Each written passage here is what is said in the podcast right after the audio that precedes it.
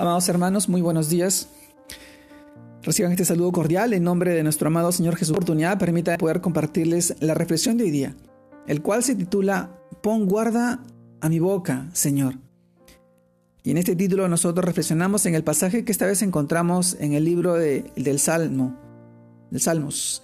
Pon guarda a mi boca, oh Jehová, guarda la puerta de mis labios. Y luego Salmos capítulo 14, versículo eh, Salmos capítulo 141, versículo 3. Y también leemos del libro de Santiago capítulo 1, versículo 26, que nos dice, si alguno se cree religioso entre vosotros y no refrena su lengua, sino que engaña su corazón, la religión del tal es vana. Santiago capítulo 1, versículo 26. Amados hermanos, pon guarda mi boca, Señor. Ese es el título de hoy día. Y en estos pasajes de hoy nosotros reflexionamos y sabemos que hoy eh, reflexionamos sobre nuestras palabras, sobre lo que sale de nuestra boca, pues con, ellas muchas veces ofendemos o realizamos afirmaciones inexactas, cometemos actos de imprudencia o terminamos eh, generando conflicto. Como dice el libro de Proverbios, capítulo 21, versículo 23, el que guarda su boca y su lengua, su alma guarda de angustias. Amados hermanos, necesitamos aprender a aplicar el dominio propio en lo que decimos pues así evitaremos muchas dificultades con nuestro prójimo. Amado hermano, no se trata de que deliberadamente callemos en todo, ni tampoco que no dialoguemos, sino que seamos sabios al hablar, prudentes y precisos al emitir un concepto. La palabra de Dios nos da una clave para aplicar este autocontrol de manera, de manera que nuestra lengua es que cuando salga de nuestra boca ninguna palabra corrompida y lo que digamos sea para la solamente la única y necesaria edificación. Podemos preguntarnos también nosotros, cuando hablamos, decimos palabras groseras, ofensivas o mentirosas, ¿lo que hablamos edifica o destruye? Dos preguntas que podemos hacernos y que nos llevan a que hoy pidamos a Dios sabiduría para callar cuando es prudente y hacerlo para hablar con amor, guiado siempre por la verdad y con el fin de edificar y no de destruir, amados hermanos pon, guarda a mi boca.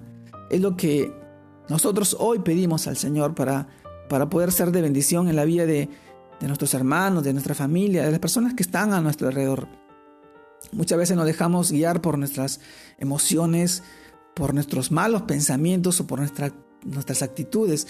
Y necesitamos que el Señor nos faculte con esa cualidad de Él y el carácter de su personalidad y sobre todo en el dominio propio, el saber que cuando nosotros pensamos y todo lo que hagamos sea para, para honrar y bendecirlo, para edificar a, nuestros hermanos, a nuestra familia.